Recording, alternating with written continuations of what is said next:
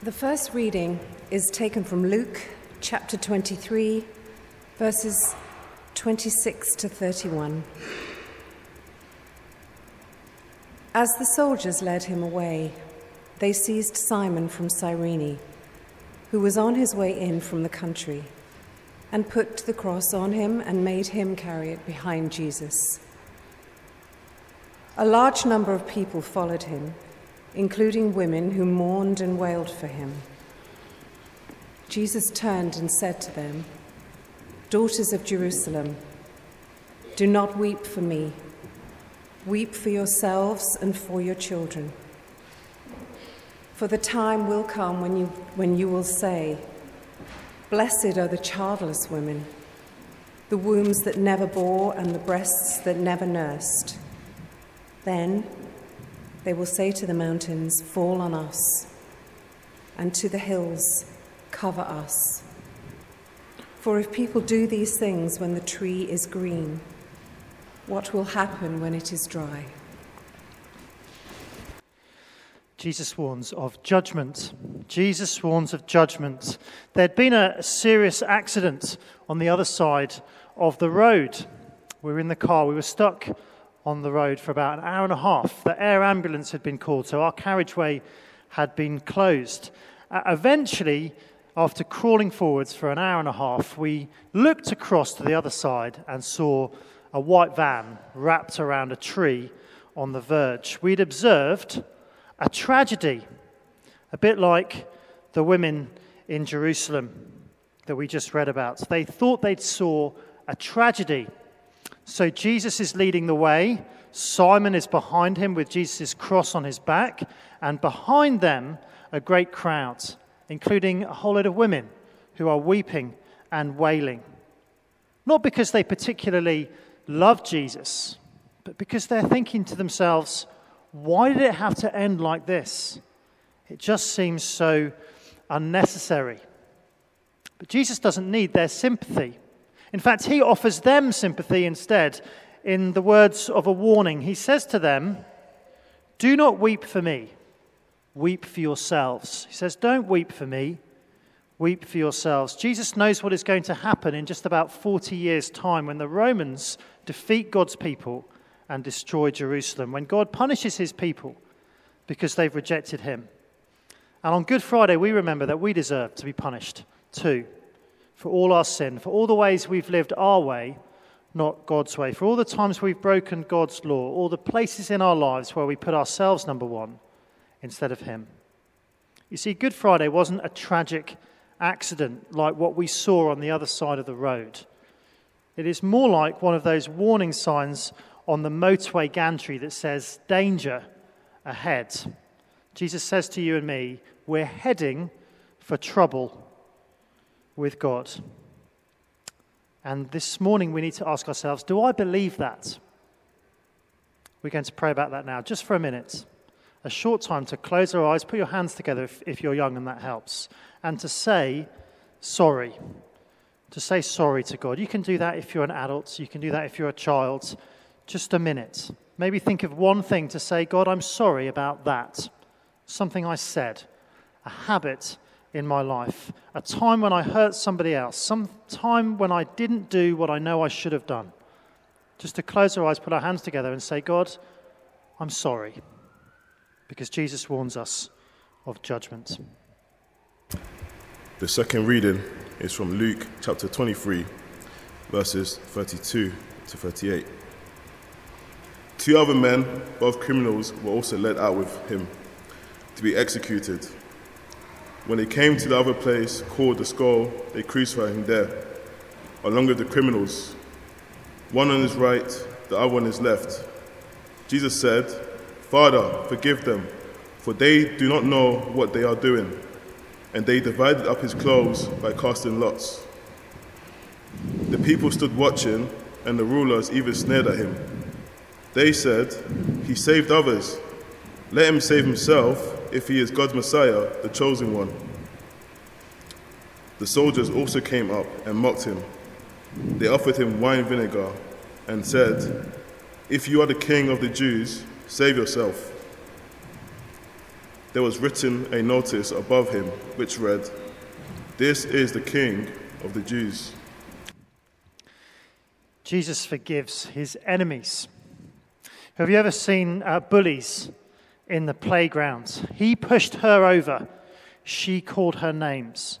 Maybe you've seen it online or in social media.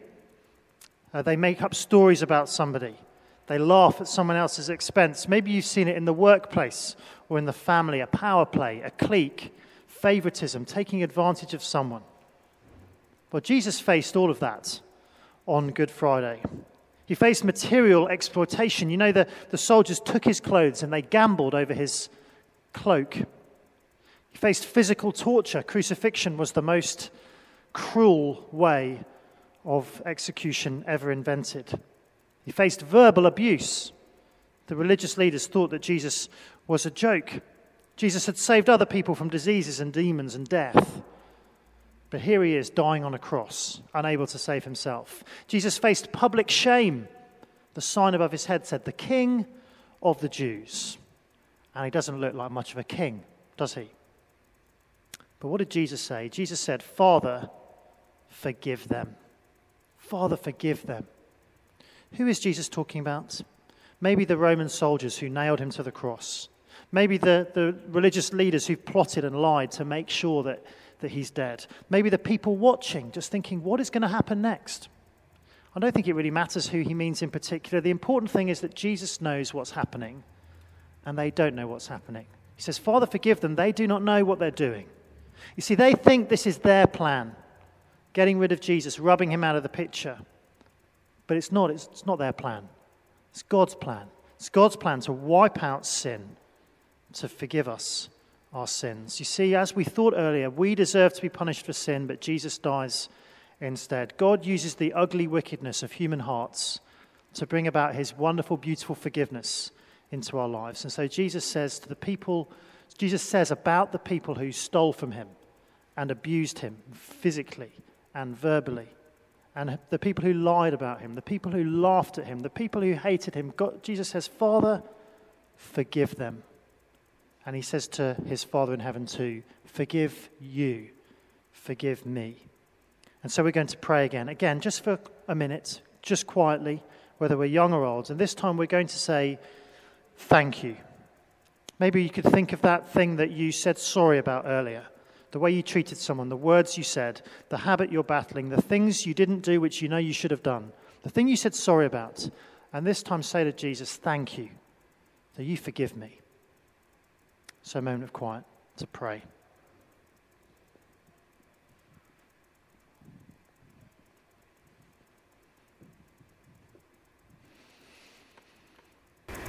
The third reading is from Luke 23, verses 39 to 43. One of the criminals who hung there hurled insults at him. Aren't you the Messiah? Save yourself and us. But the other criminal rebuked him.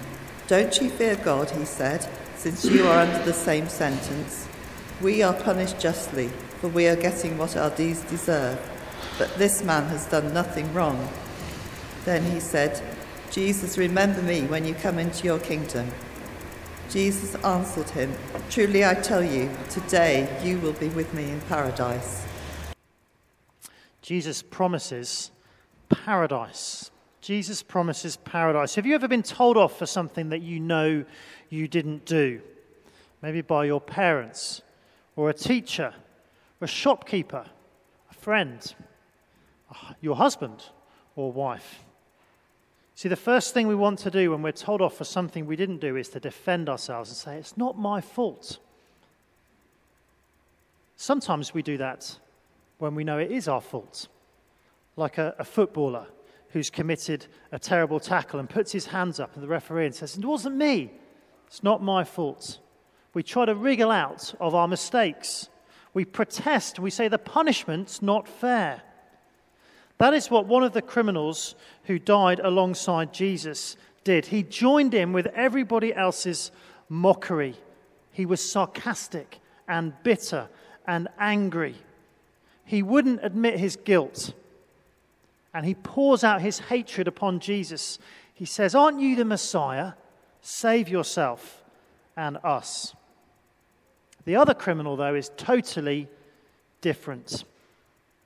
He's not like the man who was sentenced this week to prison for killing this little girl, Olivia. He protested when he was arrested. He said, I've done nothing wrong. He even refused to go to court the day he was sentenced. But this man on the cross next to Jesus owns up to everything. He, we don't know exactly what he'd done. Maybe he was a murderer or a thief or a terrorist. But he knows that he deserves to suffer and he deserves to die. And he admits it all to Jesus. And he asks Jesus a question. And he gets the most amazing answer in the world. Jesus says to him, Today you will be with me in paradise. The, the criminal realizes that Jesus won't save him from dying on the cross. But he believes that Jesus doesn't deserve to die. And he trusts that Jesus is a king and that Jesus is going to one day be in his kingdom forever. And so he says to Jesus, Remember me when you come into your kingdom. He doesn't know when that's going to be. And Jesus says, I'll remember you today. You will be in paradise today. And he makes the same promise to you and me today. If we say sorry to God for our sin, if we say thank you, Jesus died for me, if we trust that he is the king and say, Jesus, remember me, we don't need to be afraid of anything.